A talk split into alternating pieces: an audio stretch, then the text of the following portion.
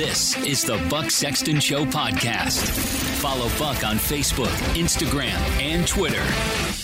Oh, so now we're supposed to think that a mediocre, below expectations jobs uh, jobs report is something to celebrate? Is this what the media is really going to tell us? You know, it's good. Joe Biden can go around. Eh, it's a great economy. I saw the things, the charts. You know, and I got all the smart people around me, and you know, social justice, blah blah blah, equality, blah blah blah. I'm gonna go play golf. Right? That's who's running the country now. Isn't that exciting?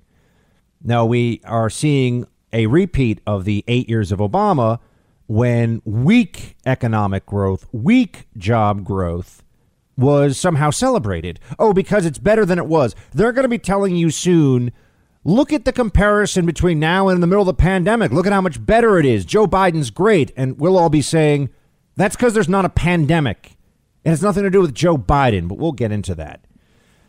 You know, my friends, you know how important it is to help small businesses these days. You know how much they matter to me. And for a few weeks now, I've been telling you about a great company based out of Charleston, South Carolina called Allegiance Flag Supply. I love their story.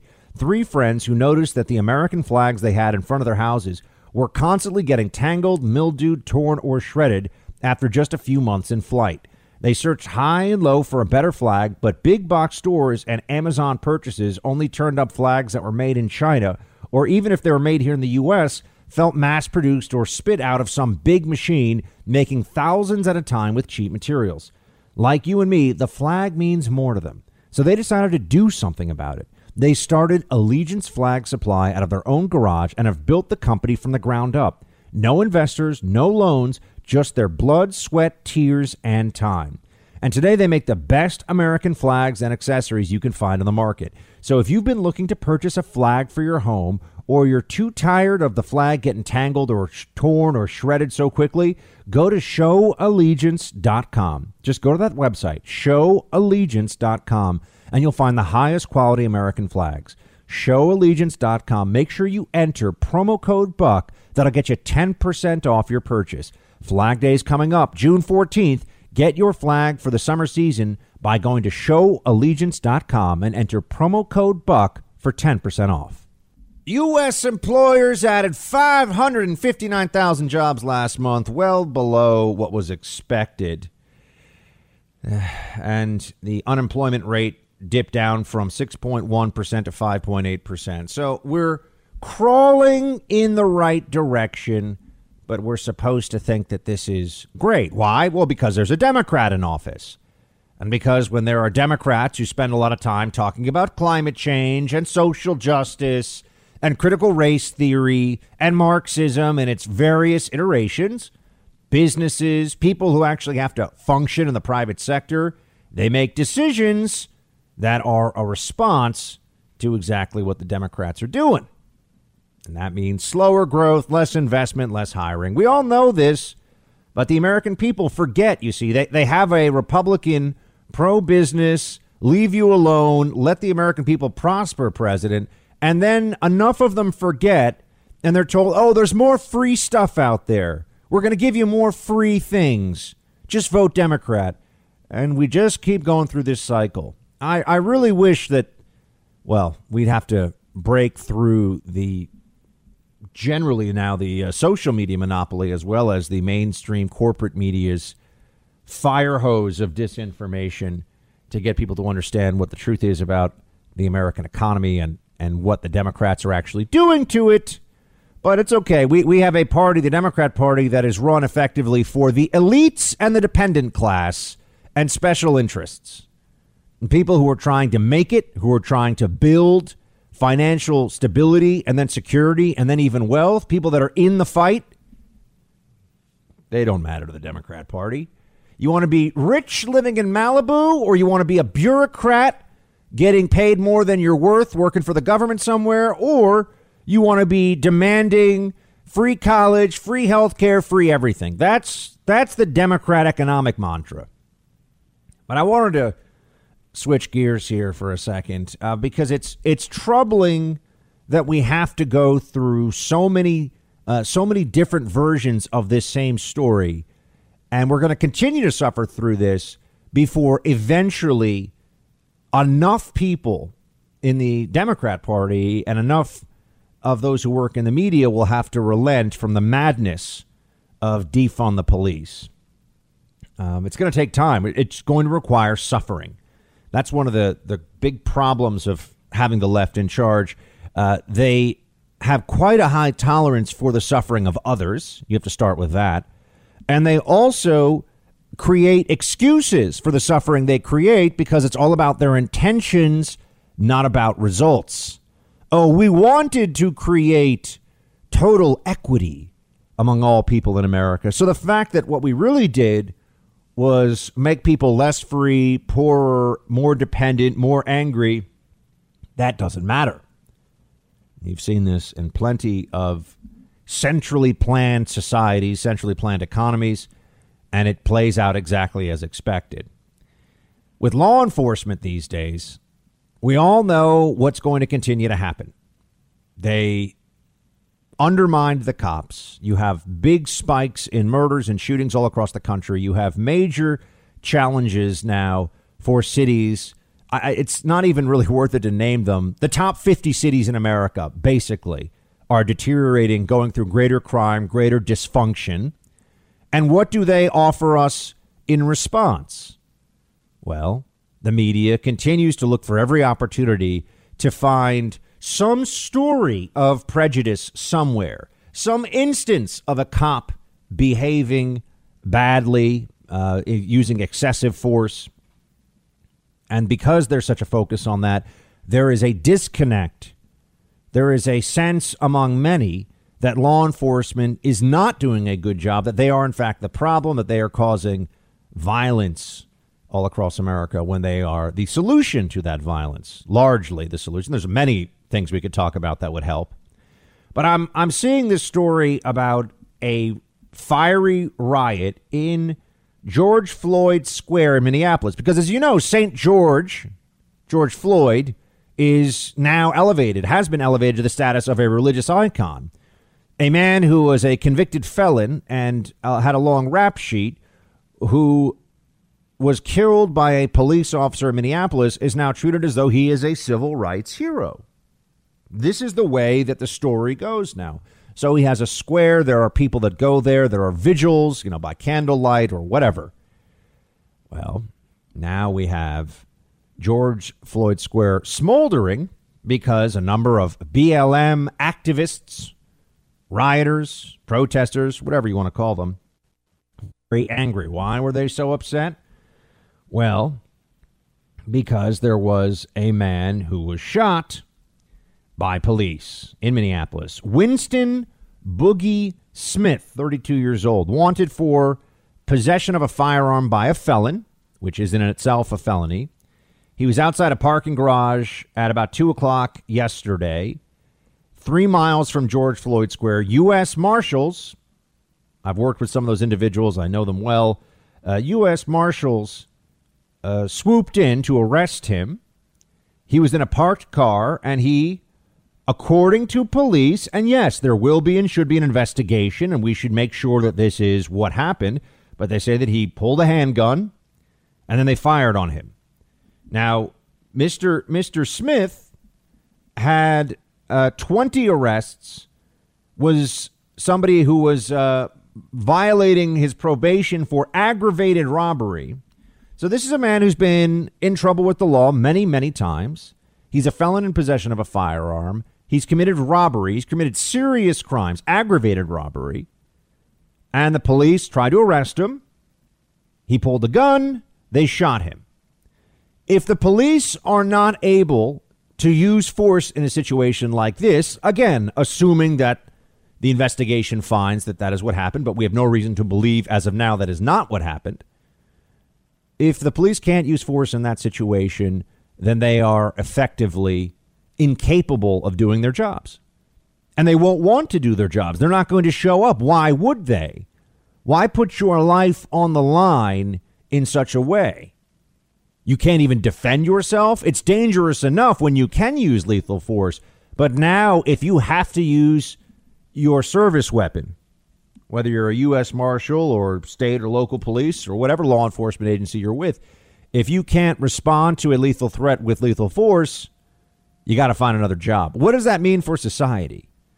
But I also want to know why do we not have a, a disdain? Why is there not vitriol? Uh, there, there should be such a repudiation of the kind of actions that we see here in George Floyd Square afterwards. They're they're looting stores. They looted a CVS. They're they're lighting dumpsters on fire. For what? What does that accomplish? What does that show?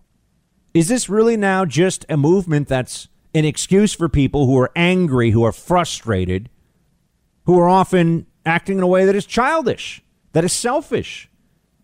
Looting stores, destroying buildings, destroying property because something happened that, quite honestly, has nothing to do with any of these individuals. They weren't there. They don't know what happened, but they loot and they riot and they burn anyway. And does anyone in the corporate media aligned with the Democrat Party show disgust? Does anybody go on TV and say, this is grotesque? You are dishonoring the member, uh, the memory of uh, St. George Floyd. You're dishonoring whatever the BLM movement actually stands for. As you know, it's an anti cop movement, but sometimes they pretend it's about police reform or something like that. And that this is not acceptable in a civilized country. You don't just respond to reports of a police involved shooting by burning down, looting, and destroying. You don't do that. It's not, it's never okay. It's not okay now and won't be okay in the future. They won't say that. No, there's so much pandering. Oh, the, the BLM activists, we, we don't want to upset them. The corporate media, so many of them millionaires who live in uh, not diverse neighborhoods, I might add, and send their children to not diverse schools, private schools, and then go on TV and lecture all the rest of you about criminal justice and the need to do more for for BIPOC uh, communities. And you say, "What are you doing?" CNN anchor? What are you doing, New York Times editorial board? Other than feeding into false narratives and lies that lead to this kind of completely unacceptable conduct. This is this is just pathetic. It's pathetic. It's a babyish tantrum in the name of justice. Yeah, I'm sure the people who work at CVS who have to clean up the mess the next day after the looting happens, I'm sure they feel like it's really about justice. Do they count too? Never mind all the all the law enforcement officers that will have to deal with uh, the rioters that they have to wrestle to the ground, that throw things at them, that just resist arrest. All of this stress and anger and destruction for what? Because some people refuse to live in the real world, and the Democrat Party has concocted a very convenient narrative for those who don't want to be held accountable, who don't want to show individual responsibility and initiative for their actions. BLM activists running around telling lies about law enforcement helps nobody. And I just wish the Democrats would knock the crap off and be honest about this, but it's not going to happen. Essential for their power to continue this lie.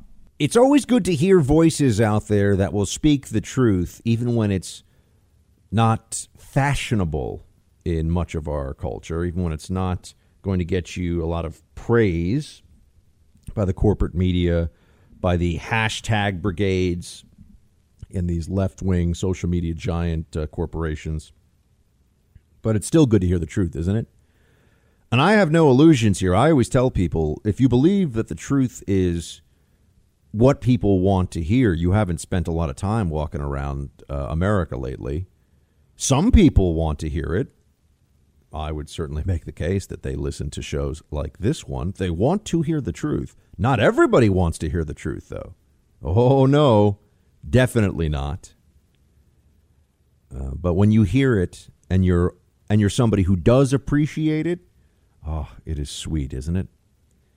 Here is a uh, father, a black father, with his daughter, uh, speaking about his view of individuals and race and critical race theory, and it's just brilliant. He just he makes so much sense, and all of it it all comes together so well. I just want to let you listen to this. If we find out this gentleman's name, by the way, I want to give him credit for it. But it was just a video, a viral video that's been making the rounds uh, the last couple of days. Here's what he says. Play twelve. Daddy teaches you you can be anything in this world that you want to be, right? Don't Daddy teach you that? Yeah, and it doesn't matter if, if you're black or white or any color. Doesn't matter if you're black, white, brown, yellow, Yellow, right? black. And and how we treat people is based on who Yeah. they are and not and what color nice. they are. And if they're nice and smart. See, this is how this is how children think right here. Critical race theory wants to end that. Not with my children. It's not gonna happen. My baby's gonna know that no matter what she wants to be in life, all she has to do is work hard, and she can become that. Work hard even though you don't know anyone. You can make friends. Yeah, you can make friends, no matter what color they are. So we need to stop CRT. Period. Point blank. Children do not see skin color, man. They love everybody. If they're good people, they love them. If they're good people, they love them. What matters is are you nice? Are you smart? Th- these are some of the most basic messages. I remember being a, a preschooler, and, and this was what we were all being instructed uh, about. We were all being told all that matters is how a person is, how they treat you, how they treat other people. And this gentleman's name is Corey Yeshua. This was posted on TikTok, the uh, social media platform that I know some of you are concerned about Chinese surveillance via TikTok. But anyway, I'm actually I I, I use TikTok. I don't really post on there, but I'm on it sometimes. Corey Yeshua went viral with this video with his daughter Royalty, who is particularly adorable. Uh, if you watch the video, she's really cute, and she's six years old, and he's just speaking simple truths. He's just saying things that we had all thought in America. We, we had come to this point where we agreed that these things were universal. They were obvious, in fact, and essential that a person's skin color does not matter. That treating every human being as a human being and that judging them by, yes, the content of their character instead of the color of their skin, to borrow from Martin Luther King, is what matters. But we are going, we're being pushed in this opposite direction now as a country where we have to think of, of racial identity in everything that is going on around us all the time. And that there should be decisions, distinctions made based upon skin color. This is a this is a a moral failing. This is not something that we can allow to continue as it is. And when you have individuals like Corey Yeshua, who's who is black, and his daughter, who is black and you know six years old, who are seeing things with this clarity, it's just it's encouraging. It makes me think that maybe we will be able to push back this tide of CRT nonsense.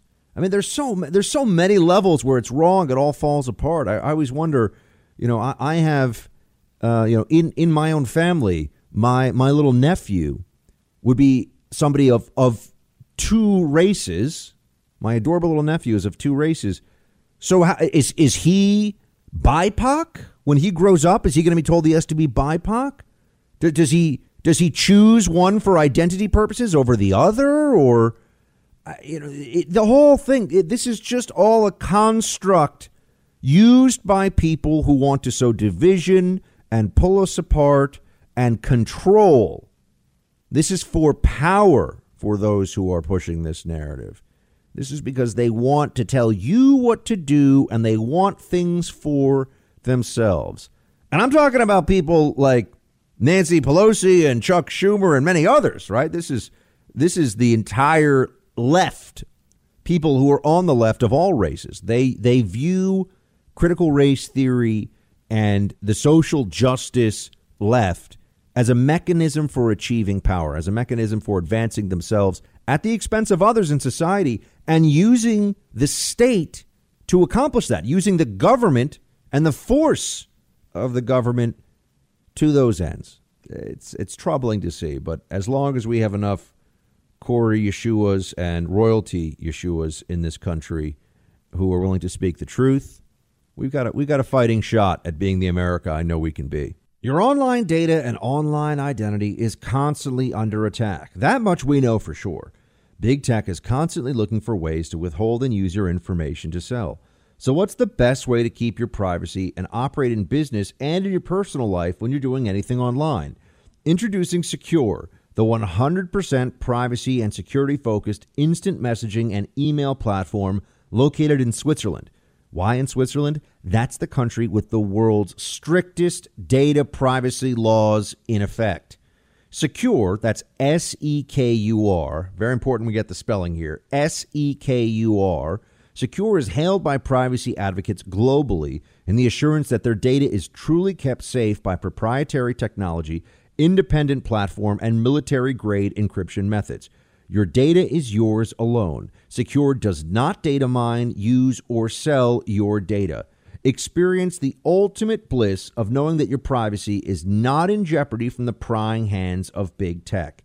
It's time to take back your privacy. Welcome to Sekur. Go to this website now, sekur.com. That's S E K U R, sekur.com. Use the coupon code BUCK for one week free and 25% off. It's a great deal. Be sure to use coupon code BUCK. Go to secure, S E K U R.com and regain your privacy online. And so in Florida, we chose freedom over Fauciism. And we're much better off for doing that. I think his lockdown policies were not justified by the scientific data. He was somebody that fear mongered about schools. He did not support Florida uh, when we had our kids in school in person. Uh, I think he was wrong about masks and asymptomatic spread. And then obviously, he does so many interviews that it was pretty clear to me after a pretty short time, you know, this was all about himself and his own mm. image. And for me, you look at that magazine cover with him lounging by the pool with the sunglasses on, you know, right in the midst of a pandemic. I mean, it was almost like a let them eat cake moment for all the people who were chafing under his lockdowns, and yet he seemed to be having the time of his life. I can't tell you how proud I am, not just of what we've done on this show during the during the course of the pandemic to combat Fauciism. But how many of you listening were really supportive? Told me to keep it going, stay in the fight, don't drop this issue, don't shy away from it, don't get weak on it. Go right into it. You know what's true. So thank you to all of you that were writing in and and sending us words of encouragement and, and support because now, yeah, now anybody who's reasonable and honest sees that Fauci is a is a smug little totalitarian lab coat fraud. Uh, but there was a long time when social media would shut you down for contradicting Fauciism, for criticizing, for saying that it was wrong. There was a long time when you were considered a some kind of conspiracy nut, a loon for even questioning St. Fauci. And I think we can all see now what a, what an utter disaster this guy has been. And it didn't have to be this way at all. I don't just mean it didn't have to be this way for the country with the bad decisions that were pushed on all of us by Fauciism. I mean that he could have been a bureaucrat in the background doing his job. There, there was no reason for him to come forward and be the face of our response to the pandemic. But this guy loved the limelight. You know, he's he's older. What what else? What, what else is he waiting for? Right? This this was his big chance. This was his big moment, and he seized it and then some. But unfortunately, he was weighed and found wanting. Not a, a good showing from uh, from Fauci at all, and that's why people like Ron DeSantis are now pointing out that this was not necessary. And Ron DeSantis has done such an incredible service for the country because if it was not for if it wasn't for Florida, uh, we would not be in a position that we're currently in, where reasonable, rational people are going are just living their lives now. People who are no longer, or, or people rather, who are, are still living with lockdown restrictions voluntarily in any capacity, they, they're suffering from an anxiety disorder. They have they have a mental illness, perhaps low grade, but they have a problem because there's no basis for this anymore. There's no basis in reality, in real risk factors, and real risk mitigation. But that's what happens when you have a steady diet of absurdity from Fauci and the rest. Here's the statement by Donald Trump, 45th president of the United States, on this one. I just want to read this to you. This just came out yesterday. After seeing the emails, our country is fortunate I didn't do what Dr. Fauci wanted me to do. For instance, I closed our borders to China very early, despite his not wanting them closed. The Democrats and the fake news media even called me a xenophobe. In the end, we saw this was a life saving decision, and like, likewise with closing our borders to Europe, specifically to certain heavily infected countries. I was later given credit, even by Tony, for saving hundreds of thousands of lives. Dr. Fauci also didn't put an emphasis on speed of vaccine production because it, he thought it would take three, four, or maybe even five years to create. I got it done in less than nine months with Operation Warp Speed. In retrospect, the vaccine is saving the world. Then I placed the greatest bet in history. We ordered billions of dollars worth of vaccines before we knew it even worked. Had that not been done, our wonderful vaccines would not have been administered until October of this year. No one would have had the shot that has now saved the world and millions of lives. This is very important. What is the one truly successful component of our response to COVID 19? The vaccine. The vaccine. Now, that's not to say that I'm, I'm telling everybody, oh, you have to get the vaccine or everything else. I'm just saying the one thing that does work, if you are a senior citizen, this vaccine brought your risk down tremendously and made it much, much safer for you to just live your life normally. You know, if you're 75 and up, this vaccine was certainly uh, a lifesaver for many of them and for other people too who had comorbidities or at high risk. And it looks like now we are getting to a place closer to herd immunity where there won't even there just won't be the room for this virus to spread in the way it had in the past, which means that everybody will be at lower risk too. That's that's part of the premise of herd immunity. Right? If there are fewer vectors for the disease in the first place because of people having protection, including from natural immunity, which doesn't get factored into anything the Biden administration is talking about, we're all better off. But the vaccine in Operation Warp Speed was an enormous success. The lockdowns, the mask mandates, all this stuff was a, an enormous failure. We should all be very honest about that. We should see it for what it is. What they told us did not work. It did not work. And now that the truth seems to be coming out or beginning to come out about Dr. Fauci, I'm glad that people are finally willing to ask questions about this whole process.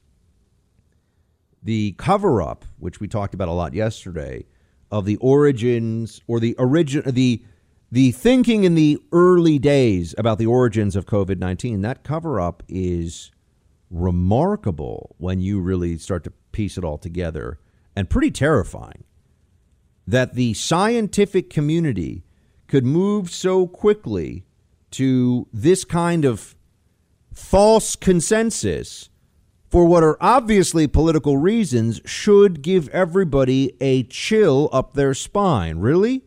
We were supposed to believe that scientists were better than this. That, that's at least the that was the, the the public perception of it. We're supposed to believe that.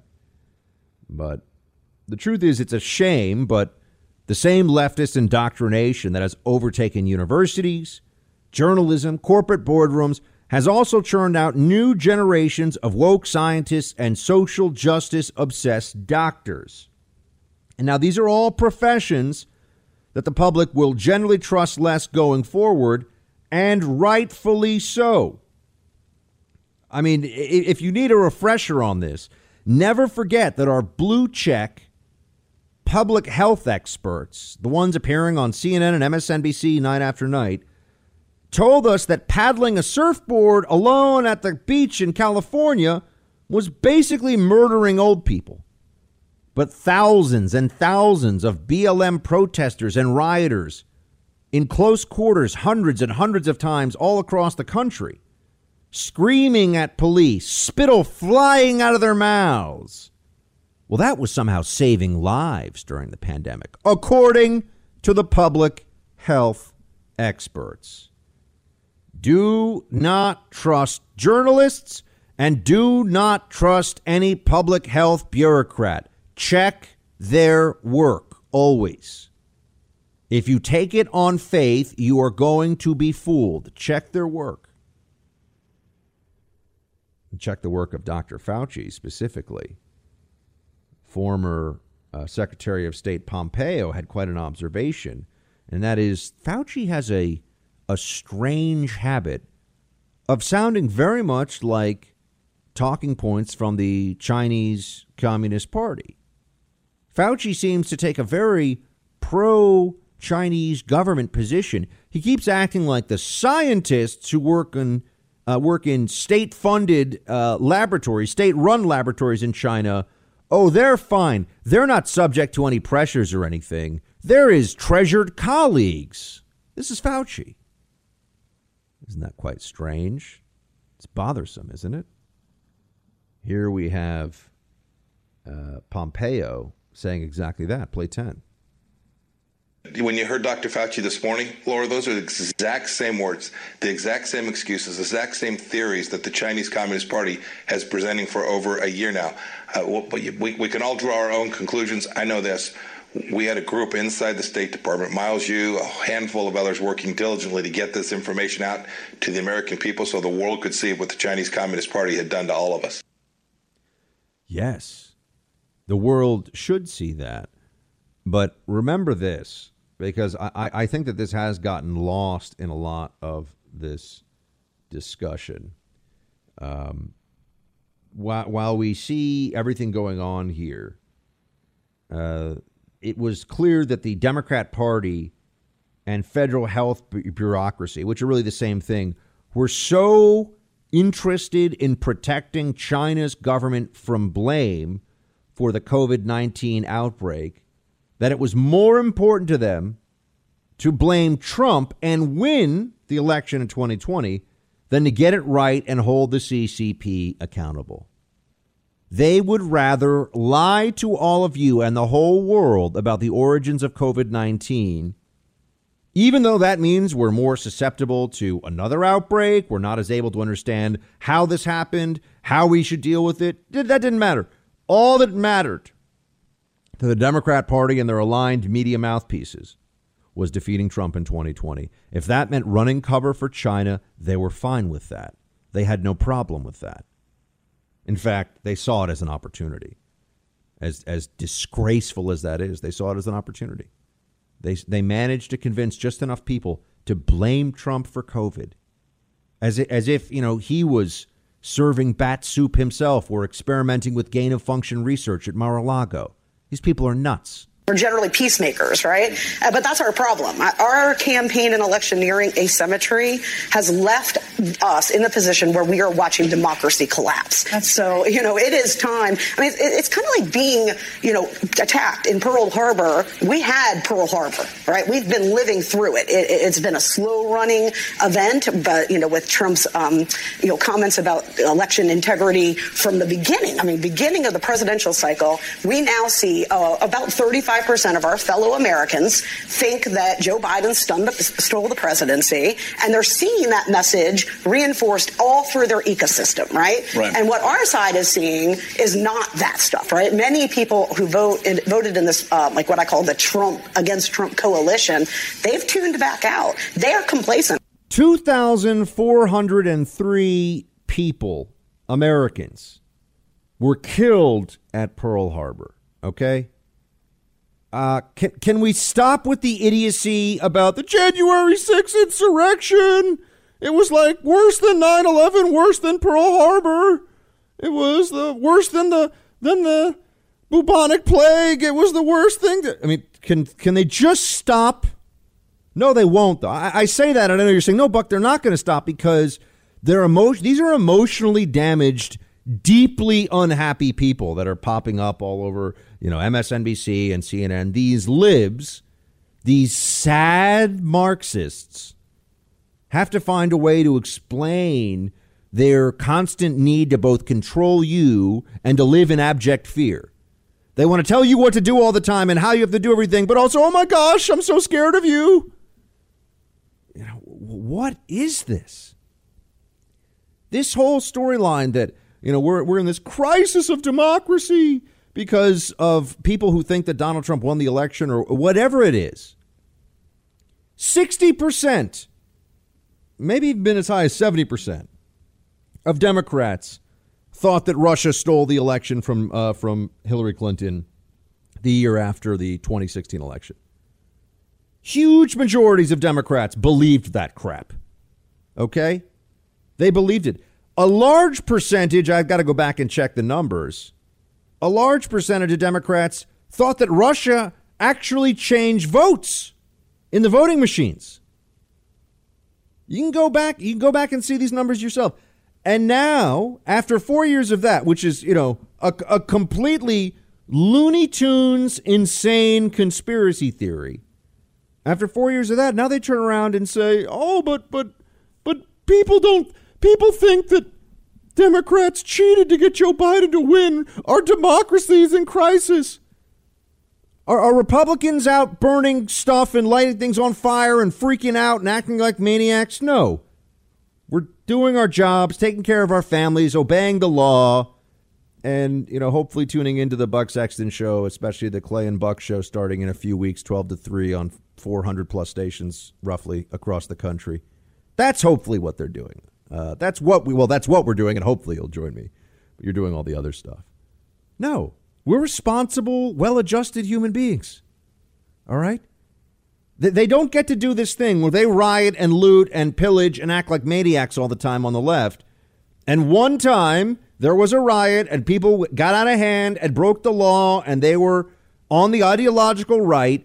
And we get to hear about it always and forever. This is, I told you as soon as it happened, we're going to, this is going to be, you know, 9 11 for the next 10 years. You hear about this all the time. And they'll use it to justify whatever truly abhorrent, thuggish, destructive behavior the Democrat base and the Marxist left wants to engage in. I knew it would happen. As soon as I saw it, and oh my God, playing right into their hands. That's what the people on that day who engaged in the riots, what they did, played right. Uh, the, the biggest help they could have given the authoritarian Democrats imaginable. And, and I just, you know, it's so disappointing. It's so sad. It really is. I know there were so many tens of thousands of people who were just in D.C. that day who were there to peacefully protest and enjoy their First Amendment rights. But you know, we don't we don't live in a fair media environment where that context is ever given. We we don't get the mostly peaceful protest designation on the right. We don't even get the what we should get, which is the 99.9% of our protests of our gatherings, whether it's Tea Party or any number of things are lawful and law abiding. You know, but one time, and this is all we hear about. One time, and it's like Pearl Harbor. And how could someone go on TV and say something so stupid and not be laughed at by everybody, regardless of political party across the country? Well, because the Democrats are living in a mass delusion. The Biden administration formally ended the remain in Mexico policy of the Trump administration this week at our southern border. We've got that and other hot hot topic political issues to get into here with our friend Ryan Girdusky. He's a political consultant and author of They're Not Listening: How the Elites Created a National Populist Revolution. Mr. Girdusky, always good to have you. Thank you for having me back. So, the Biden administration response to what's going on at the border is to really clarify that they don't want this to stop. And Kamala Harris is now saying she's going to be like the voting rights czar instead of the border czar. She wants no part of it. What's going on here? Right. Well, she's not. She has never vi- visited the border while she's been vice president, so that's uh, very discouraging. Neither has Joe Biden. You know, to listeners who don't understand, the border situation is the worst it's been in decades. Um, it is fundamentally an open border. There are so many people crossing into the border right now that to uh, kind of mitigate the situation and make it go faster, they've stopped issuing court dates to migrants. So they say to them, go to your city of destination, wherever you're going, New York, Chicago, wherever it may be. Find an ICE office, say you're here illegally, and then get a court date, which of course will never happen. It is, fun- is functionally an open border right now. And what the New York Times said this week, which was shocking, was that they've discovered so many people from India, Southeast Asia, the Middle East, Africa coming through our southern border, going and flying to Mexico, and then crossing the southern border where they know they can get in which is I- ironic because Joe Biden has issued no travel advisory stuff towards a lot of these countries because of coronavirus. So you cannot fly directly to India, but you can fly from India to Mexico and then from Mexico walk to the United States. And that's what ha- is happening time and time again. They found already, I think, two Yemeni people who are on the terror watch list. Um, there's warnings that many, many more could be coming in. They're on the terror and no fly list uh, the terror watch list and no fly list. It's a functionally open border, and it's so manufactured. This was not this was not the case before Joe Biden won the, the elected office because they know he's not going to do anything about it. And for decades, we've heard Democrats and we've heard progressives sit there and say, you know, we want to help the situation. It's just people who are here illegally already. No, they want to sit there and exacerbate the situation and make sure we're in a full on humanitarian crisis you know, and I was on a plane uh, flight to New Orleans a few weeks ago, and I saw an, uh, a, a minor who was clearly here illegally. He didn't speak English. He had a translator. They escorted him on the plane. He got one of those comfort seats on taxpayer money, um, and they escorted him off the plane first. And so many liberals like look at a kid like this, you know, probably 12 or 13 years old, and they think, oh, it's so much better. He'll have opportunity for a better life than he did in Honduras or El Salvador, or Guatemala. Those teenagers are the primary pr- primary targets for MS-13 and and the Latin Kings and the 13th Street Gang. All the gangs uh, made up compromise of large portions of non-citizens in this country. Look at that as a recruiting method. They look at a lot of these kids as recruiting methods for new members. And most of the people, by the way, who are coming are not coming as women and children. They are men of working age coming for for jobs um, but carrying diseases we have no idea. They're not being tested for medical diseases. They're not being seen if they have coronavirus or new strands of the coronavirus that are, um, you know, that would work against vaccines or, or, or not work with vaccines. Um, and and people clearly have been arrested on the terror watch list. It is a huge national security, economic, um, humanitarian crisis. It has made billions of dollars for the cartel and coyotes and human smugglers.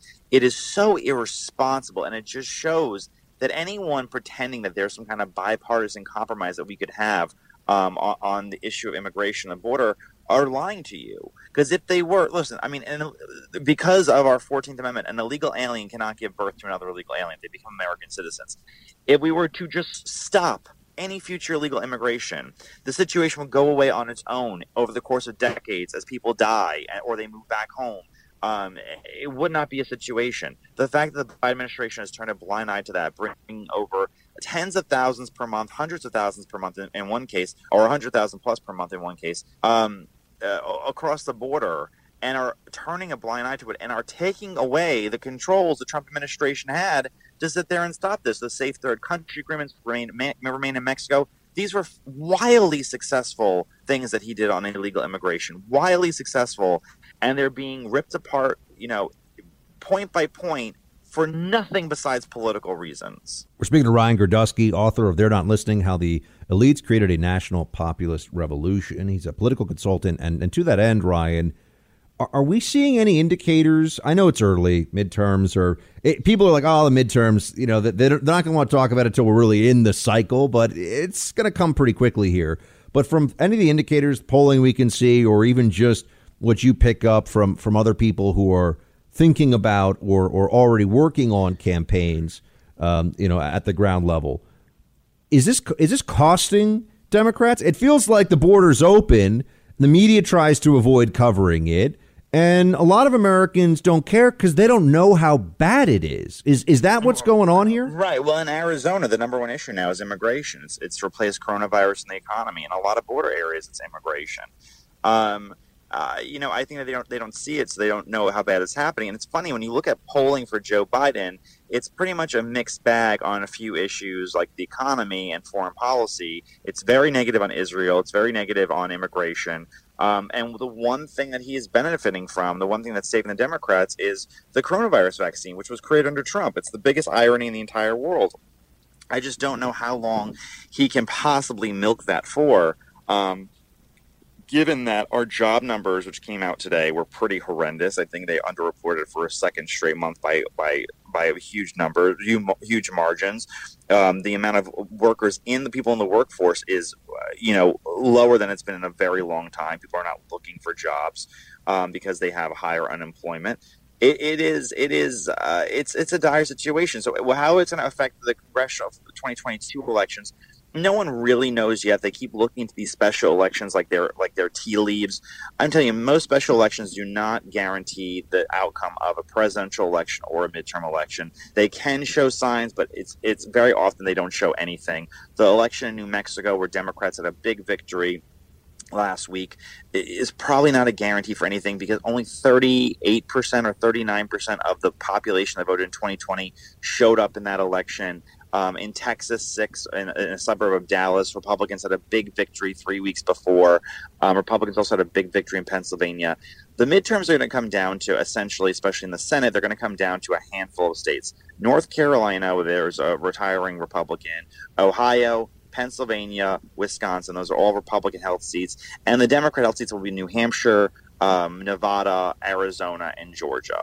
And those eight or nine races, maybe Missouri if there's a fluke and Democrats win a lot, but those eight or nine races decide the entire United States Senate. We don't have a redistricting map yet, so we have to see how much they redistrict in these other states and make you know swing things for Democrats or Republicans depending on who controls um, the redistricting process. So it, it's it's a little too early now to sit there and, and make the claim that we're going to have things move one way or the other. Um, you know, but certainly things are not looking as rosy for Democrats um, as they were just a few months ago. I think the election, national election, was like D plus like four or D plus five. It's looking more and more now like it's D plus two, and we're still a year and a half away. Um, and if that happens and it, it, it becomes a, a, dead even race, you'll look at Republicans taking the House definitely.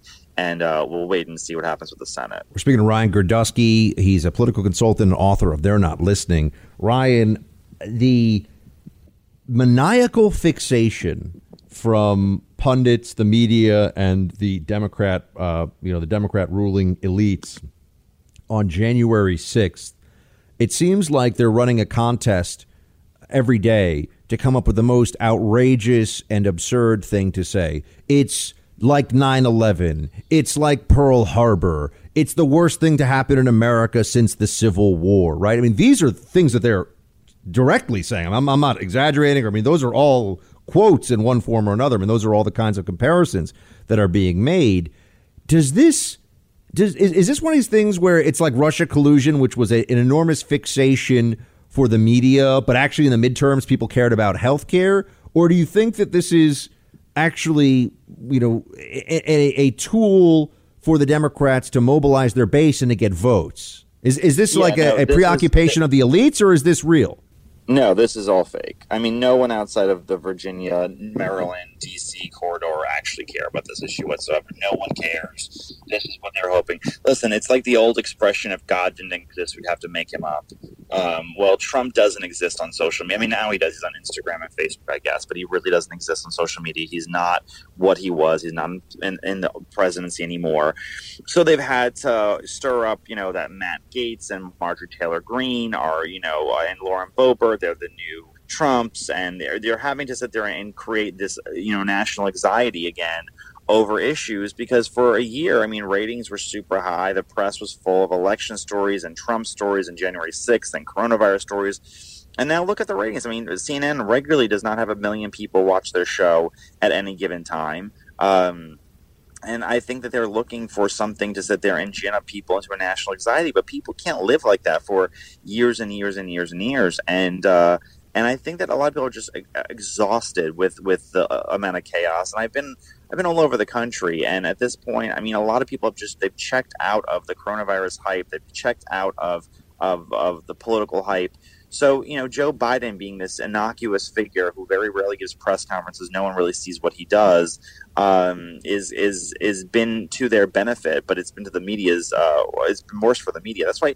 I think I, I think every major uh, show on CNN, and MSNBC covered that Trump shut down his blog this is not a major news story in, in the slightest. But they have to sit there and gin up something that they need something to sit there and keep, you know, the the Chardonnay Antifa resistance moms uh, clicking onto their network. So they got really nothing right now. Yeah, it is amazing how much they still really want to talk about Trump which is quite odd because even people that support and voted for Trump are like, okay, we're not talking about Trump right now. We got other things we're trying to talk about, but they, they right, still exactly. want to they want to go back to that well. They haven't given it up yet. And I think this I think this upcoming election is probably the most important election for the Republican Party since 1980. And I'll say this why maybe since 2016 and 1980, because now that Trump is no longer in office, I mean Trump really went after some traditional Republican orthodoxy for a very long time as far as what it's like to believe in an industrial policy, an immigration policy, a foreign policy different than George W. Bush and, and from John McCain and Mitt Romney and previous Republicans.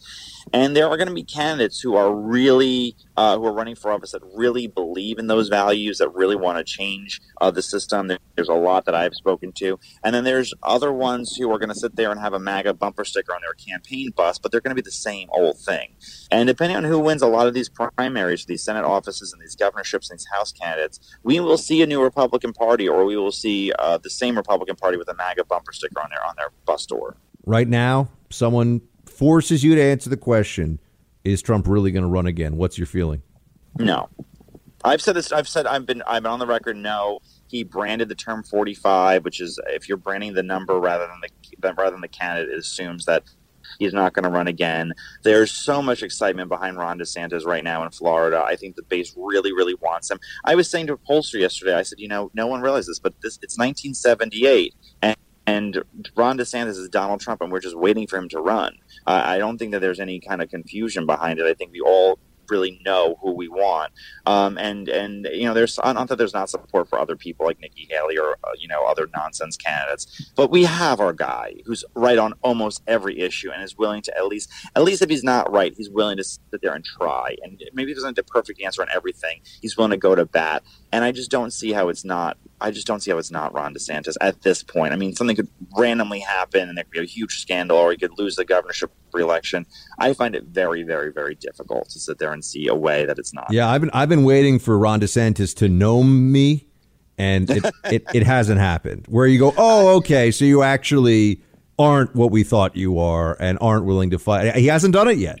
So it's hard. To, you want to you don't want to get excited about a politician because they disappoint you so often, yep. but he hasn't, and I'm just it, it, gives me more anxiety that he hasn't than it. Than I, I feel wish. exactly. I was just talking about this I think a couple weeks ago. How I feel like I I got to say something negative about him just for my own my own head because every day I'm just doing like the Ron DeSantis, you know, celebration party here, and that's not how that's not the kind of show I do for anybody. But he keeps he's not tired of winning, Ryan. He's actually exactly. not tired of winning. I'm like, so so there's that. Ryan Girdusky, everybody, check out uh, they're not listening. His book, my man, the political consultant. Good to see you. Thank you. Well, it shows the connection between what happened after the 2020 election and what is continuing to escalate in new battlefronts around the country and in new ways. And, and Anderson, I think it's really important to note this is no longer about the former president and whether or not uh, he's happy with the results of the election. This is about the future of our democracy. And you hear a lot of talk about efforts to right the wrongs of November. And what that is really talking about is actually what you just pointed out, which is that the November election success was in the fact that more people voted than ever before, extraordinary high turnout. And we have to see this spread of misinformation as an effort uh, not just to you know placate a former candidate or former president, but to suppress the vote in the future, de- deter people from participating, cause people to lose faith in our democracy and disengage, so that people don't turn out as, in high numbers in the future. It's about the future of our democracy. Michigan Secretary of State there, someone you've never heard of before. Um, but yeah, it's about the future of democracy. Everything, everything now about the Democrat Party is the future of our democracy. I mean, it's it's astonishing how easy it is to get Democrats to all just repeat the same talking points and hysteria, but people who have really lost a a perspective on reality are are very easy to get worked up about something. Uh, the the country, our, our system of government, and all this, it's it's fine. They really need to take a deep breath. There's no insurrection coming. There was no insurrection. All right, there was a, a riot that was you know handled quickly by Capitol Hill police and and whatever you know backup arrived, and Congress was in session a couple of hours after it, and everything happened, and everything, you know, it's they they just need they need to calm down, and you've had you know notice that this this is one of the problems you also see, you know, the fact that so many conservatives, I mean, so many people in conservative media all criticized the the riot right away and said this is not what we're about. This is bad. Didn't do what the left does with BLM. Yeah, we need to hear the voices of the oppressed or whatever. No, he said this is stupid. It's it's hurting our side. It's breaking the law. It's helping the other side. It didn't. It doesn't matter though, right? That we have principles is never actually taken into account in these discussions because the left doesn't have principles and they don't care. So, makes things a lot easier for them. But this is the worst thing since Pearl Harbor we're watching our democracy collapse. You know, this is the worst thing since the Civil War. You know, this constant siege mentality from people who are in charge right now and really, you know, getting their way on a whole lot of issues. Eh, where where is this sense that they're that the Democrats, the left, are under constant threat? I mean, they're under threat of being exposed for being bad at governance. I mean, they're under threat of us making fun of them because their ideas stink, but they're not under threat. Neither is our democracy. And this kind of talk is just it's it's a, it's meant to create a, a an atmosphere of hysteria that then justifies actual oppression. Right? This is this is the tactic. This is what they do and they're going to keep at it, unfortunately. Does it make sense that the same company who controls half of online retail also passively eavesdrops on your private conversations at home? What about the idea that a single company controls 90% of internet searches, runs your email service, and gets to track everything you do on your smartphone? Big tech is more powerful than most countries are, and they profit by exploiting your personal data and tracking everything you do. It's time to put a layer of protection between your online activity and these tech juggernauts. That's what I do. That's why I use ExpressVPN. All right, think about how much of your life is on the internet. Every site you visit, every video you watch, every message you send is tracked and data mined. But when you use ExpressVPN on your device, the software they have hides your IP address. ExpressVPN makes your activity harder to trace and sell to advertisers. And it does all this without slowing your connection and encrypts 100% of your internet data to keep you safe from hackers and eavesdroppers. And it's so easy to use and set up. You need ExpressVPN today. Stop handing over your personal data to big tech. Visit expressvpn.com slash buck that's expressvpn.com slash buck to get three extra months free. Just go to expressvpn.com slash buck right now to learn more. I mean, you have said that there should be a presidential commission on democracy. I don't disagree with you. But if we can't even get a commission, and the president has said he's not going to do a blue ribbon commission of his own on January 6th, what else can be done to make sure that the full truth of January 6th comes out, in your view? Well, I mean, the first part of the thing is to demonstrate that this is the most important issue of our time. I, and I think it's actually the most important issue in the last 150 years since the Civil War, because we're at that point in our history where this could really fall apart. Our, our grand experiment could completely fall apart. So I think the president could start with demonstrating every single day this is the most important issue of our time.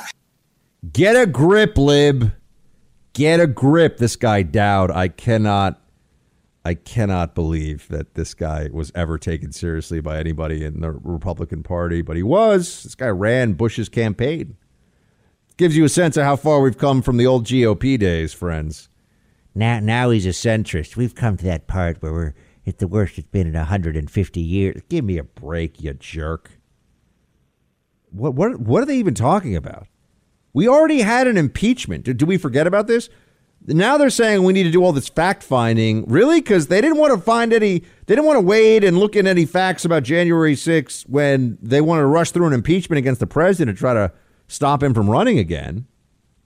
No, no need for uh, you know fact finding and and long investigations then. But now, oh, let's kind of go with it. It's all so absurd, isn't it? I mean, after a while, and, and I wish we could just avoid it. I, I wish we didn't have to to dive into it, but then we just cede the ground to the other side. Then they act like they've won.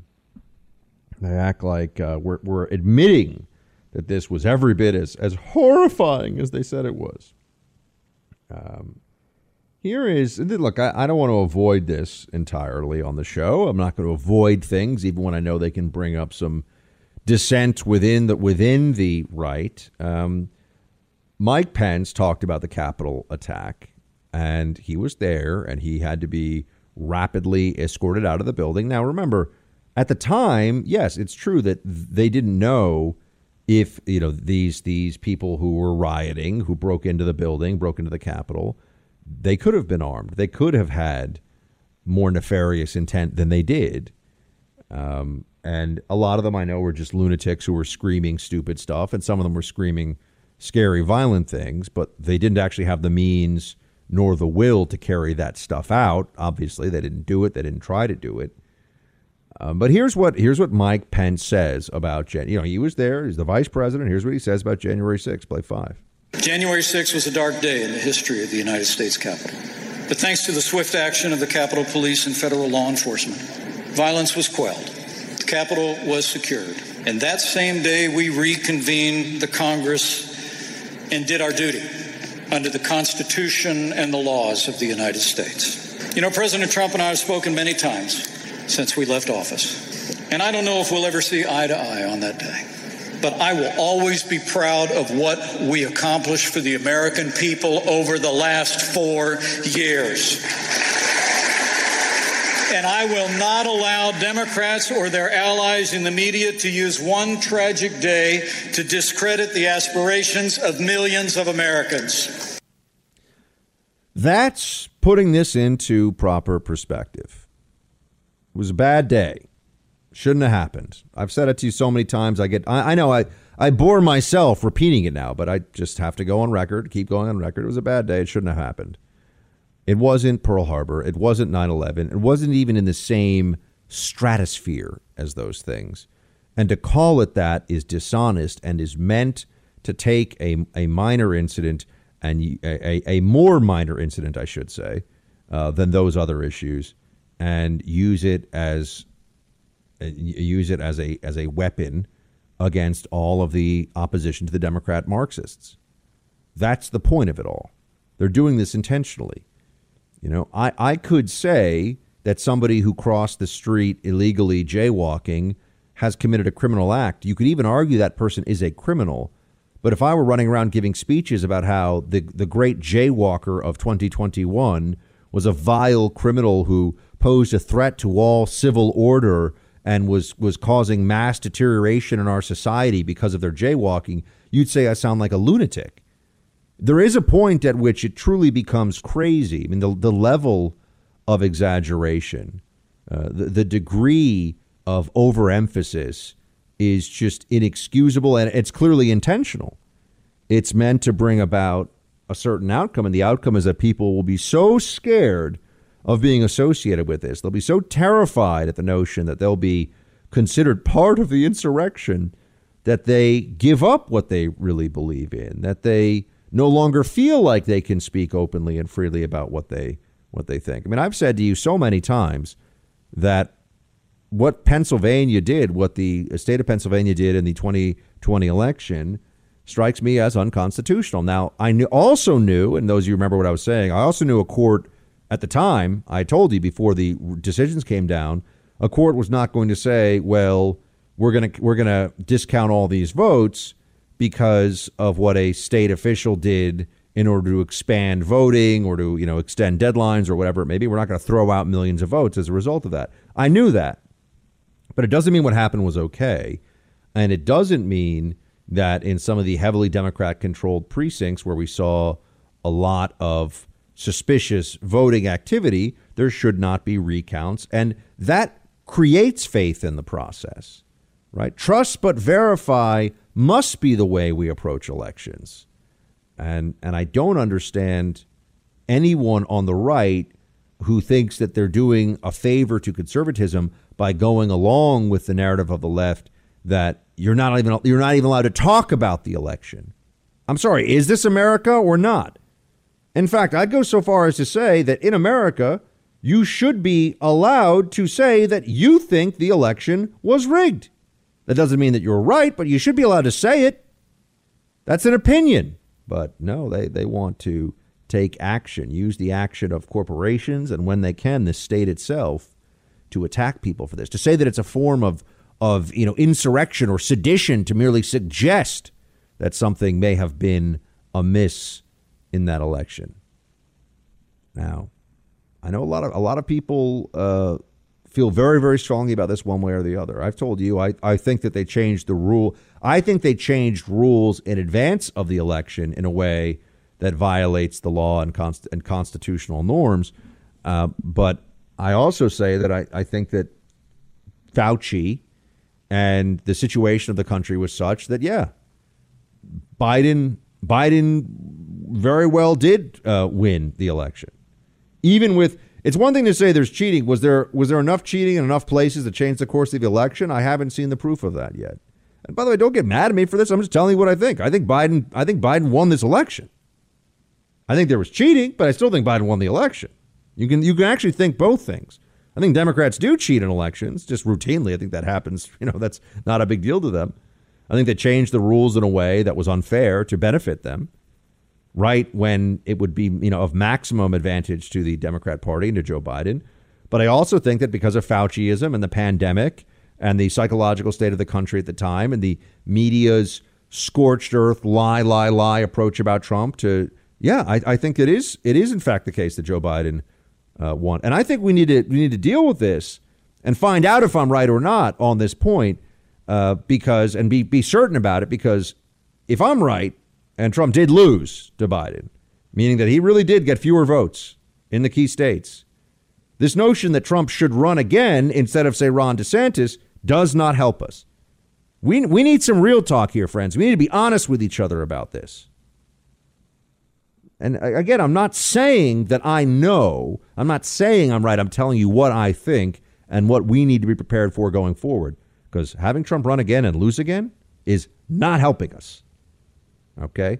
And this belief that Trump, you know, won by a lot, you know, that's so I'm, but you know, I, I'm I'm open to other points of view on this. I'm open to other evidence that people present, and and yeah, don't don't please don't send me an email saying Buck, you don't think the Democrats cheated? I think they cheated. But I still think that they that they uh, likely won based on the numbers I've seen in the states at issue. Uh, I still think they won even with some cheating that went on. Won in a whole bunch of states, folks.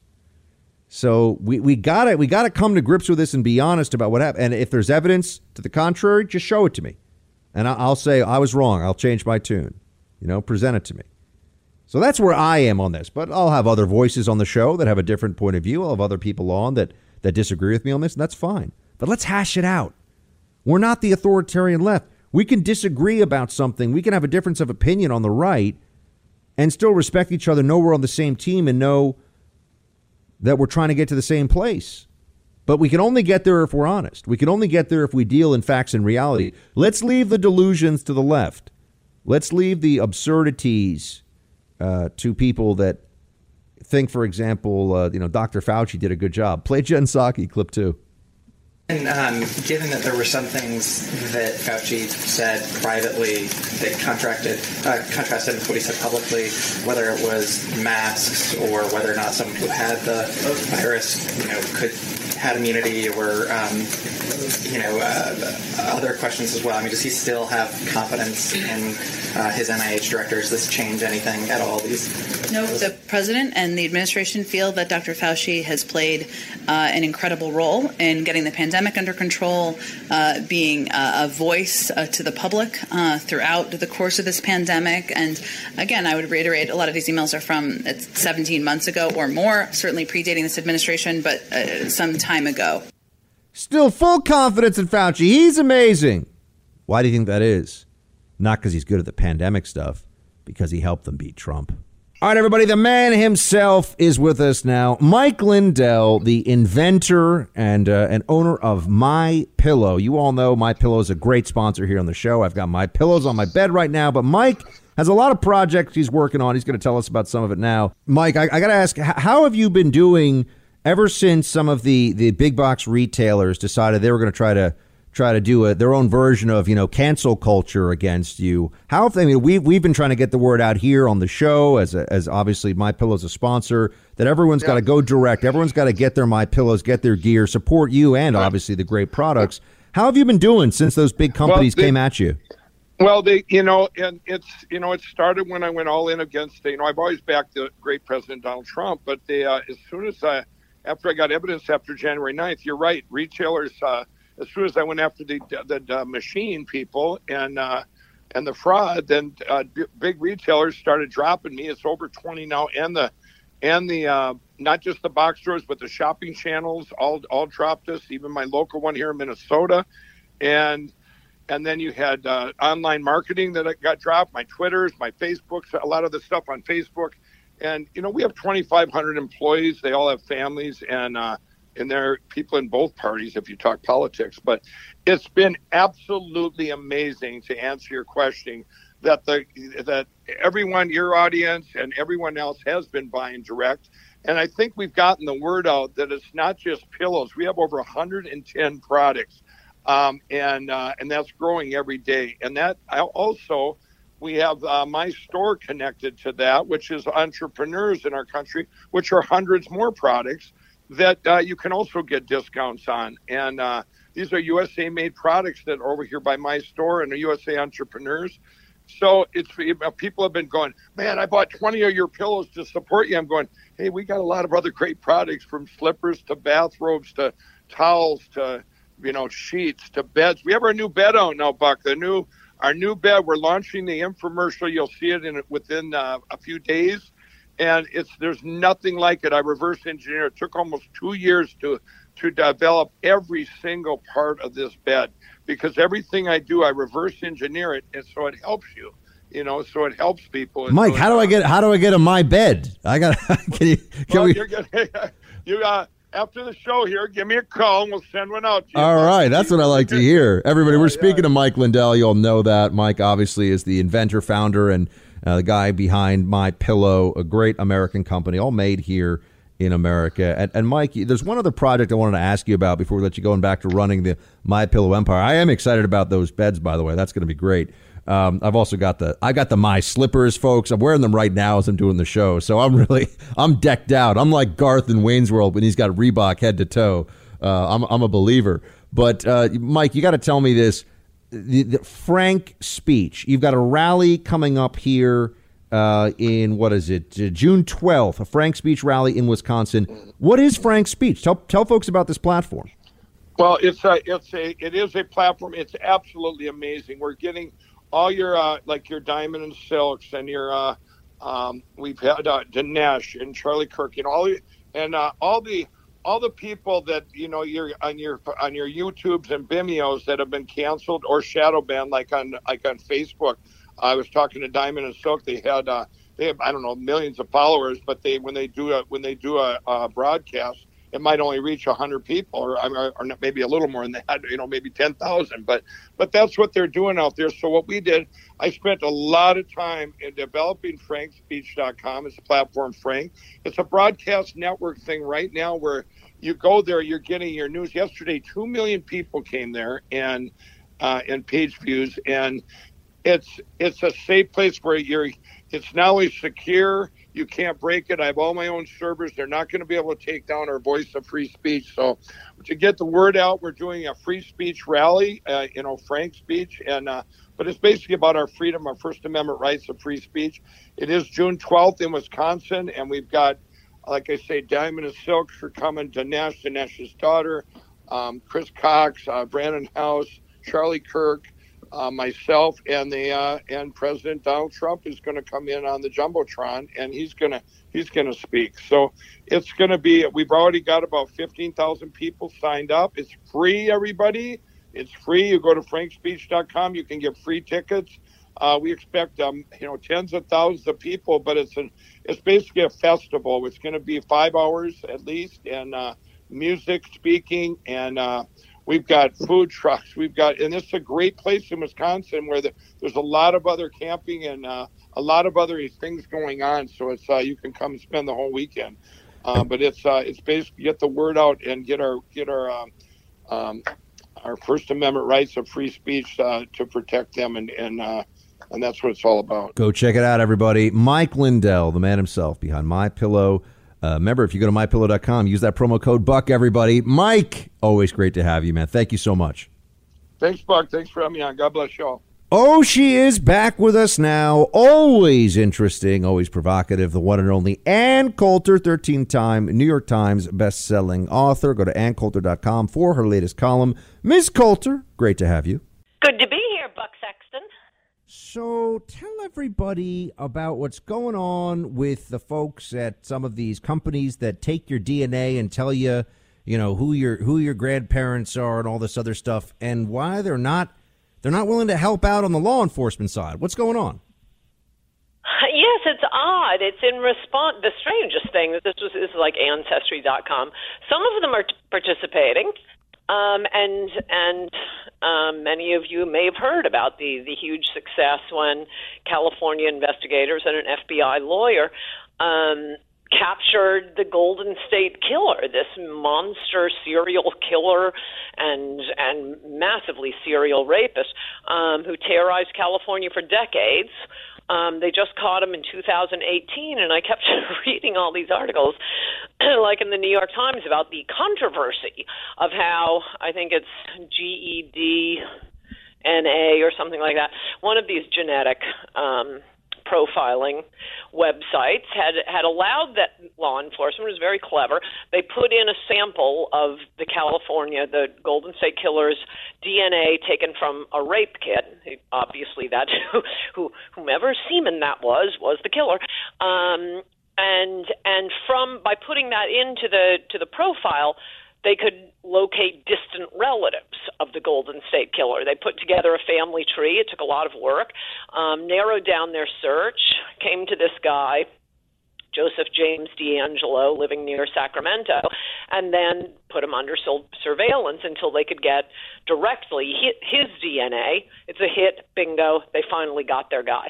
Um, and one thing I've noticed from reading about about these genealogical websites is that despite the TV ads, um, if you've seen any of them, um, it's it's overwhelmingly identifying um, people of European descent. Those are people who are very interested in ancestry. That's where you have a lot of ancestry information. And according to Israeli researchers, in a few years, 90% of people with European ancestry will be locatable, um, findable on these genealogical websites. Um, so in the in the middle of of a world where we're being tracked in everything we do, when um, you know your Echo is spying on you, Google is spying on you, companies are selling your names and information. No, these Democratic lobbyists bullied Ancestry.com and a few others into refusing to allow law enforcement to engage in this brilliant, this is really quite brilliant technique to find um, solve unsolvable cases and with absolute 100% certainty. Um, DNA is absolutely revolutionary.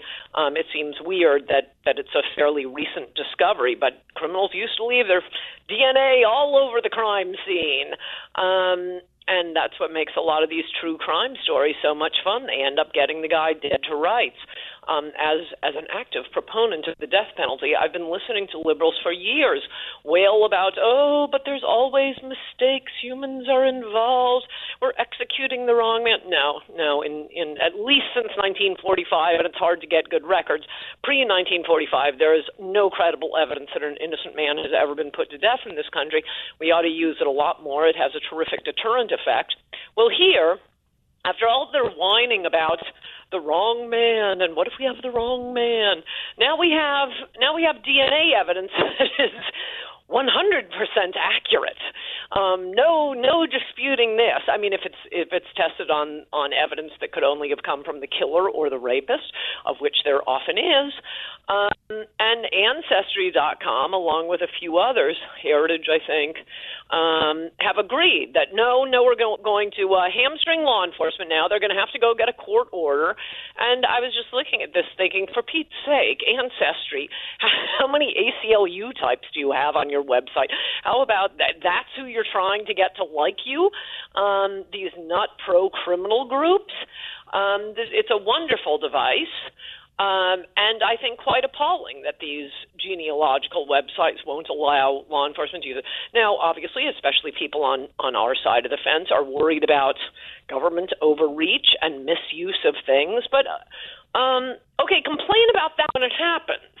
Evidence yeah, well, I I also feel like Anna, I don't really want to. I don't really want to hear from the ACLU types now about the need to protect privacy and civil liberties when we were just told wear two you know cloths over your face or else and don't go outside and don't go to church for over a year. I I- i'm sorry. I, I feel like the civil libertarians lost a step somewhere in there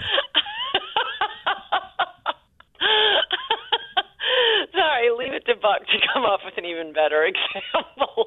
yes, yes, Buck Sexton. I think they have lost a little of their street cred. yeah, it, it, it seems like they, they're coming to this one a little little late in the game. And uh, we're speaking to Ann Coulter, everybody. AnnCoulter.com for her latest column. And Ann, I, I got to get your your reaction to the the big story this week about these these Fauci emails. And uh, people are going to say, "Oh, there's no smoking gun of a cover up here and everything else." Okay, but you look at this, and there's plenty of commentary about lab leak. There's plenty of commentary about gain of function research. And I, I'm sorry, I remember, and you know, you were on the show. We were talking about this many times. That if you brought any of that stuff up until about five minutes ago, you were a crazy conspiracy theorist who should probably go to a re-education camp somewhere. Yes, yes, this is yet another example. And by the way, I still think it came from the wet markets. But, um, I mean, who knows? I will say we do not know. But oh my gosh, what a lot of lying went on about this. And, and I mean, like the Biden um, Hunter Biden investigation, getting the New York Post suspended from Twitter. I mean, our our our, our First Amendment censors have been caught up now twice in pretty major stories that they were lying to the public about the Hunter Biden thing and and the credibility. It's certainly possible that it came from from a lab, and it turns out that these these scientists um, from respectable institutions. Um, I mean, it really shows you that even uh, you can just say, "Oh, you're a naive idiot, Anna," and I am a naive idiot. But but even people like me who think that they're immune to to you know the clarion call of experts and scientists. I certainly don't believe them on global warming, um, but there were enough of them from serious institutions. Scripps Howard seemed to have no political political motive saying no we've looked at this. It couldn't have been genetically um, or you know engineered in a lab. Um, and now at least it looks like um, they they were getting um, to use the cliche a little a little um, far out over their skis. Um, no that turns out that yeah it could be. It could have come from a lab. Um, we were lied to about that. We were lied to by scientists. We were lied to probably a lot because happened to mention it in passing one of his press conferences, which, you know, was a pretty broad basis on which to start banning theories, since Trump would ramble on about a lot of stuff. Yeah, they, they really think that Trump said it, therefore we opposed it is is a real defense, which is pretty remarkable when you think about the scope of what that would really entail and all the you know you know Trump also said that like China is stealing our intellectual property and you know the the Chinese Communist uh, Party Right. is it, you know there are a lot of things he said that were true and we all know were true and that sometimes people didn't want to hear so I think that's interesting but I want you to pull out the the Coulter malarkey detector for me for a second here because one thing that I keep hearing is that the the the coronavirus leak from lab theory is racist. And and I always want to oh, just point out I'm I'm of the mind I'm of the mind that thinking that this came from the very unusual practice of, you know, turning civets into kebabs or bat soup or whatever is much more likely to create cultural misunderstanding, shall we say? But that's the one that they keep pushing. I mean, either way, this this came for, from China. I find it, as everyone else, every normal person, I think, considers it odd this obsession with denying it came from China. We, I mean, what Ebola was from a river named Ebola in Africa, Lyme disease from Lyme, Connecticut. It's a fairly natural thing to do. In fact, the only disease I can think of that was unfairly blamed, if you want to say blame, the name attached to it, is the Spanish flu, which I only realized a few years ago was it was called the Spanish flu. It didn't hit Spain at all. It was just that Spanish newspapers were the only ones who that were writing about it because the other countries didn't want to hurt their war efforts. Yeah, censorship. There was event, censorship about that flu too. Everybody, just remember that. But it's China's fault one way or another, either they're disgusting wet markets, which ought to be shut down in any event, um, or the lab leak. Um, and they lied about what was happening as it was happening. They didn't warn the world about it. Um, I mean, one argument against against the lab theory, at least that it was an intentional lab leak, is that apparently China is doing very poorly as a result of this. So if this was if this was a plan for them to gain the upper hand, it certainly backfired on them. But in any event, yeah, of course it came from China. The idea that that is the racist theory as opposed to the disgusting wet markets. Um, no, it makes no sense. It's it's become just like a reflex for liberals. It's I'm also trying to I'm trying to popularize this this and for everyone to understand that that Mhm. Marxism uh, or communism, you know, either or gave us COVID-19. Here's how. The reason there are wet markets. Now, and that's assuming I know that maybe it came from a lab, but the reason that there are wet markets where SARS was traced previously, a previous SARS Yes, outbreak other- was traced traced Yeah. to a wet market, but they exist because of the Mao policies around farming, and there was mass starvation, as we all know. There was the Great Famine. So, in rural parts of China, people started to actually breed and raise wild animals for food, and then this became cultural practice, and they started to imbue some of these animals with special characteristics. If you would eat them, there were special medicinal properties involved, and this then became a big cultural practice. Uh, I think they say that it even became a big monetary thing for the Chinese Communist Party to make. So Marxism gave us wet markets, which gave us diseases like this, and or perhaps COVID nineteen. That's actually true. That's very good, Buck.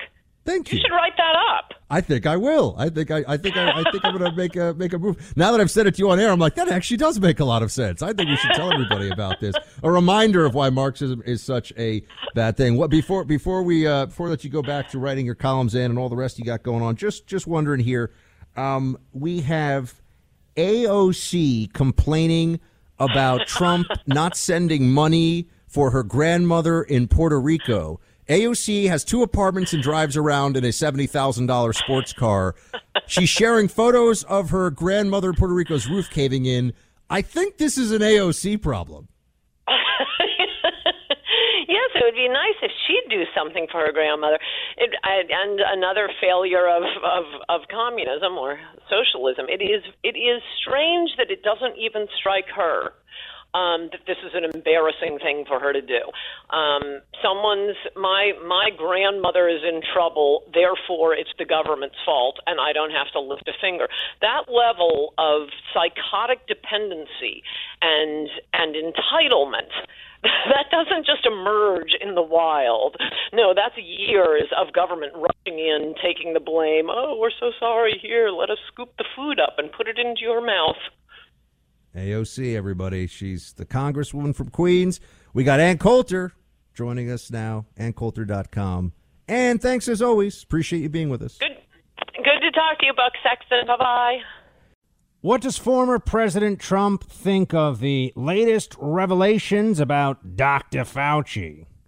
Well, we got a statement out here from the president, an emailed statement in which he lets everybody know exactly what his feelings are. Former president writes There are a lot of questions that must be answered by Dr. Fauci.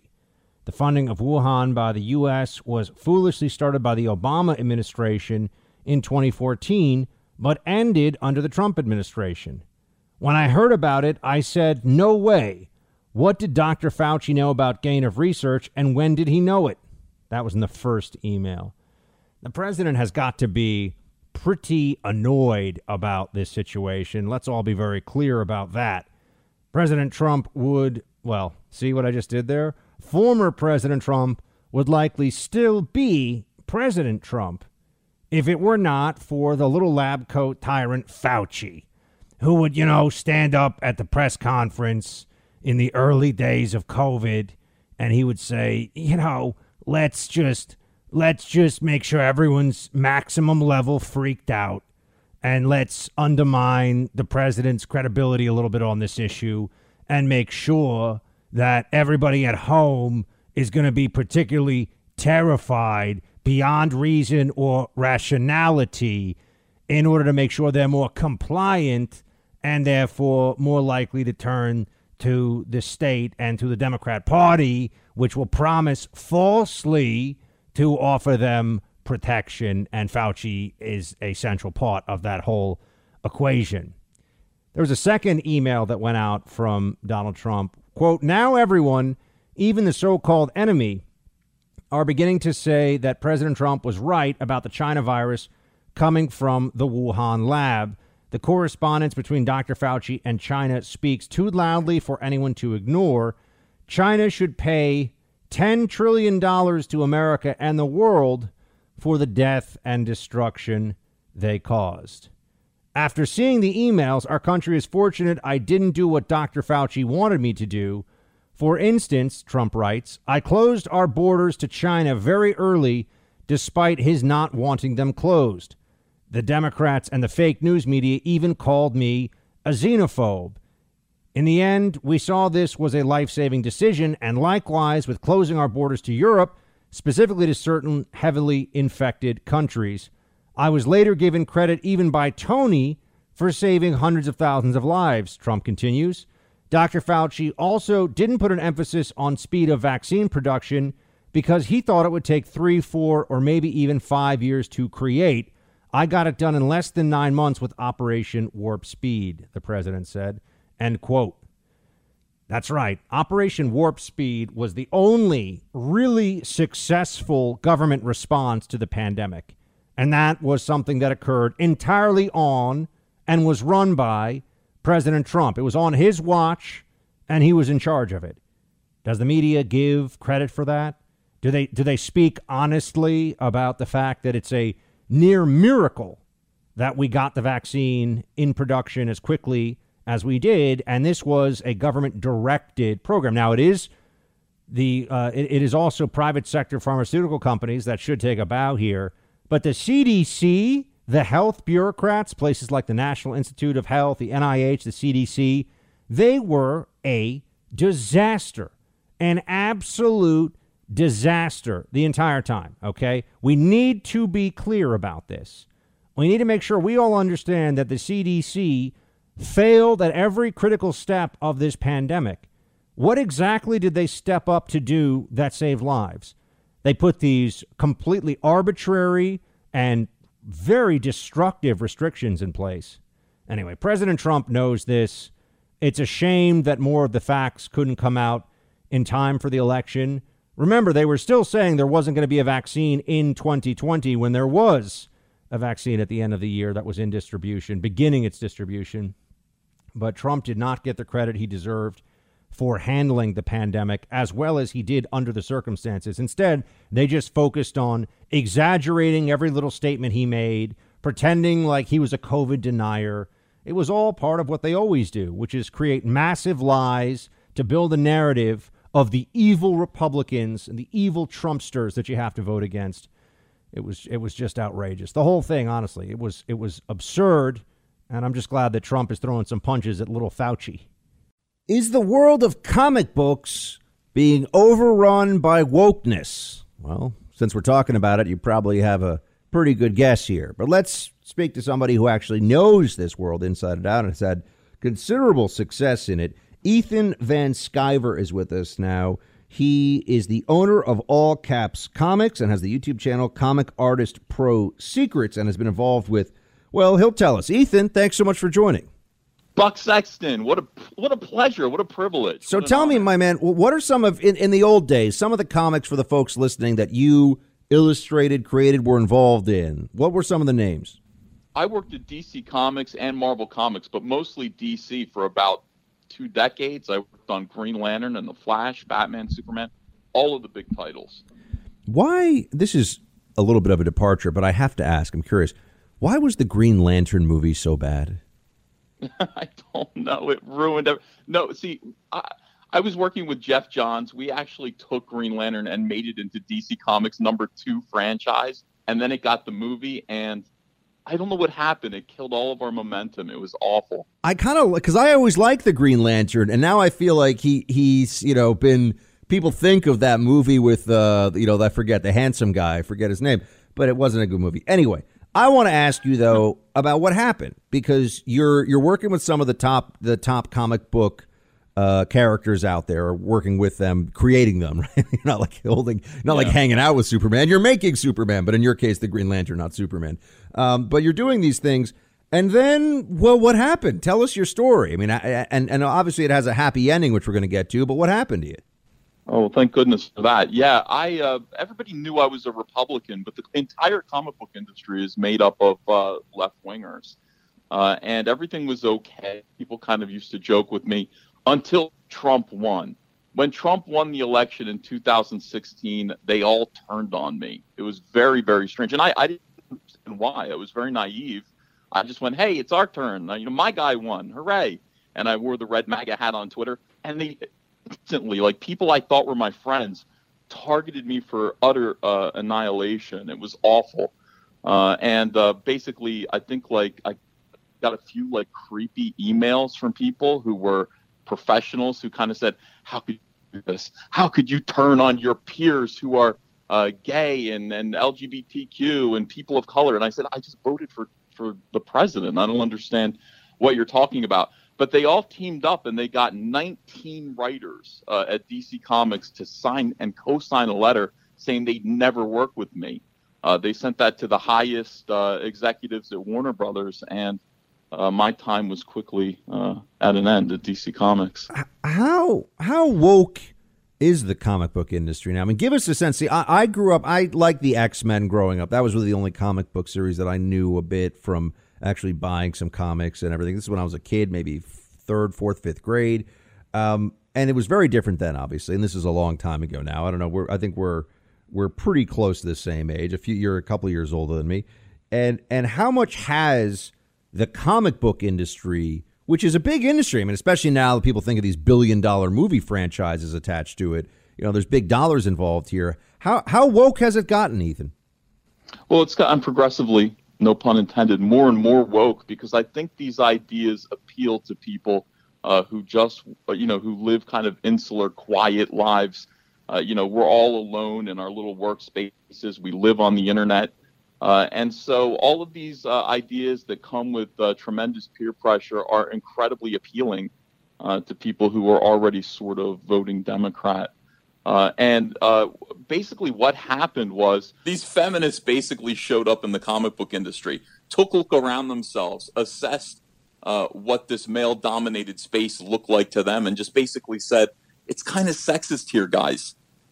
maybe you should let us come in here and make some changes so that it's a little less offensive and oppressive to women. Now, can I just jump in? I mean, I'm, I'm assuming because you know the the women have you know the equivalent of what would be a 14 inch waist and a let's say a, a busty cup size that this was considered uh, this was considered you know highly insensitive and feminists get enraged by this kind of thing. But having seen enough comics, whether it's Cyclops or Superman or Wolverine those guys don't have six packs. They have like 32 packs and are the equivalent of, you know, 0% body fat. And, you know, I mean, like, they're comics, right? Aren't they supposed to be an elevated ideal of, of, of human physiques that aren't supposed to be real? Of course, that's what comics have always been. That's the appeal of them. It's the idealized human form uh, for both men and women. Uh, uh, you know, that's why people kind of like them and have always been attracted to them. Uh, but uh, I think feminists just thought, hey, if we kind of cover up these characters a little bit more, Uh, stop having this sort of uh, oppressive idea that men mostly rescue women and women want to be rescued by men. Let's let's show some women rescuing men every now and then, and and, and things like that. Let's cover up skin. Uh, and uh, they did this really strange thing where they they started to decide that superheroines' breasts were too big, and they started to shrink them and cover them up and and change female anatomy into these really strange you have to actually see what they've done with characters like Captain Marvel, uh, characters like She Hulk. It is very, very, very peculiar, very strange.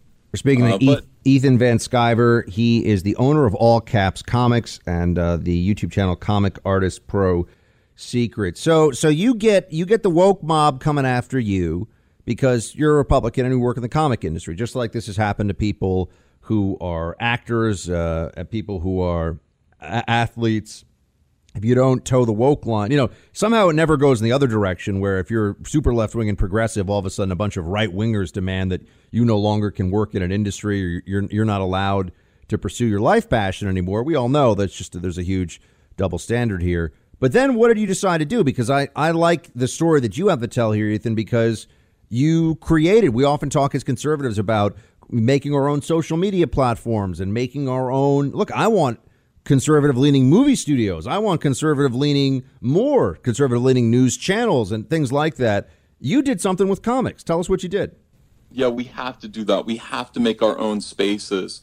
So I realized early on that one of the big problems that comics uh, lacks is a, a promotion, a marketing device. So I went on YouTube and I just started talking about comics, uh, built up a crowd of about 150,000 subscribers.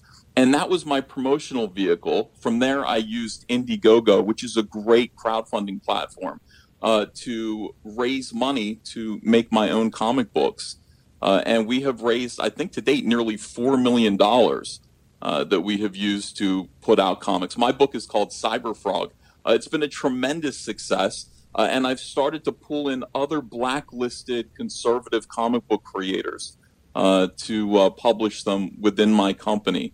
Uh, it's been great. It, it really is great, but we're still, of course, we're still being targeted by leftists who are hoping to uh, uh, to stop all cam all, all caps comics from uh, succeeding. And, and but, this uh, is are, are you targeted by some of the same groups? You know, these sleeping giants, and or is there a specific you know comic book m- mob that comes after people? Yeah, um, yes, they're they're calling what this whole conflict is between the left and then you know the right in comics. It's called Comicsgate uh, because they want to sort of remind people of Gamergate. Uh, we adopted that. We just said yes, we're Comicsgate. That's right. We are the gate to better comics in the future. Sure, uh, that's who we are.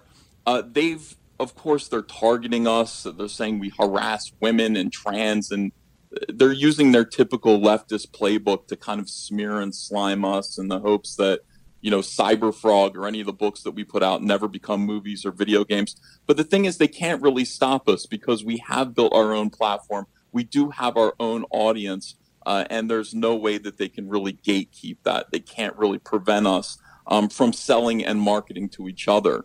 Um, so it's i don't think it's ever going to end unfortunately but we do need more people to actually, you know, start up video game companies uh, that keep social justice warriors out. Um, you know, more movies, more television, uh, more different platforms that um, are immune uh, to this kind of uh, this kind of stuff. Ethan Van Sciver, everybody, owner of All Caps Comics. Ethan, if people want to check out your your work and and you know the the, the frog, uh, you know, tell some of the comic book uh, titles you got. Tell tell us where they can go. Oh, oh, you can go on Indiegogo. You can go on Google and just look for Cyberfrog. You can look for Rainbow the Brute, Snowman, uh, Creed, uh, Starblades.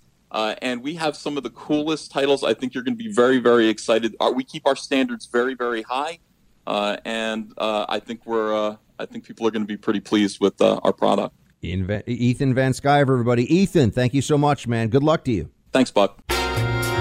Hey, Team Buck, it's time for roll call.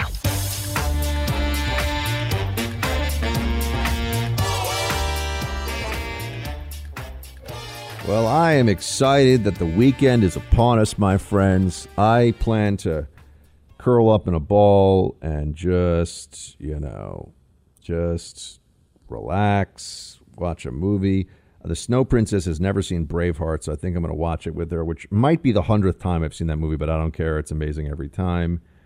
Um, but yeah, it's uh, it's good things. Producer Mark, any anything on the docket for you, my man? Are there are there any sports events?